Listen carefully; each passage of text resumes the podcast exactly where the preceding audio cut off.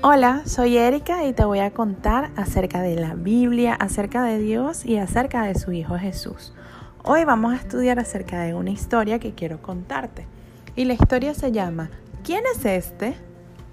¿Quién es este que sana a los enfermos, levanta a los muertos y calma las tormentas? Él es nuestro maestro, pero no todos los maestros hacen eso, ¿verdad?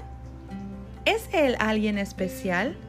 Se preguntaron las personas que seguían a Jesús, sus mejores amigos. Jesús, el Hijo de Dios, estaba aquí en la tierra y hacía cosas maravillosas como calmar tormentas. Y las personas que lo seguían y sus amigos decían, ¿quién es este? ¿Qué dices tú? ¿Quién es este? Lee la Biblia. Los discípulos, que eran los mejores amigos que seguían a Jesús, estaban en un bote para cruzar un lago. Y entonces se asustaron por las cosas que comenzaron a suceder. Una fuerte tormenta se produjo en el lago, provocando grandes olas que venían contra el bote y comenzaban a sentir que el bote se llenaba de agua. ¿Dónde está Decían ellos, porque Jesús se había montado con ellos en el bote.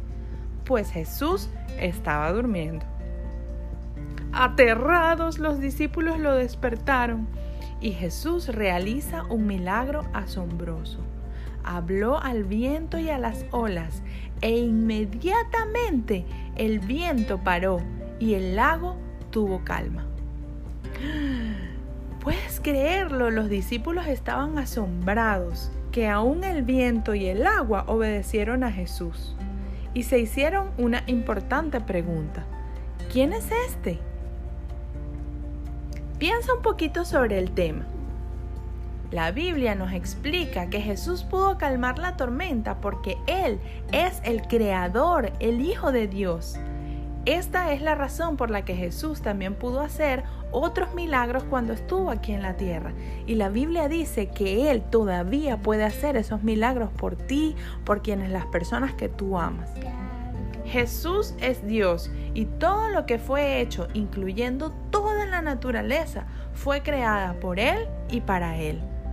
Él te creó a ti. Haz algo al respecto. En ocasiones las cosas pueden ser un poco espantosas. Para recordarte que Jesús puede traer calma y paz en cada situación y tranquilidad a tu corazón y que te cuida, realiza un afiche en casa y pégalo en tu cuarto. Un póster que diga, cuando tengo miedo, confío en ti. Eso está en el Salmo 56.3. Cuando tengo miedo, confío en ti. Anima a otros con estas palabras también. Cuéntale a las personas que puedan tener miedo, si están algunas personas asustadas o preocupadas.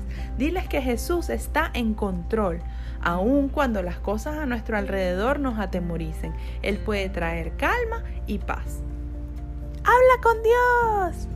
Vamos a repetir. Dios. Repite conmigo.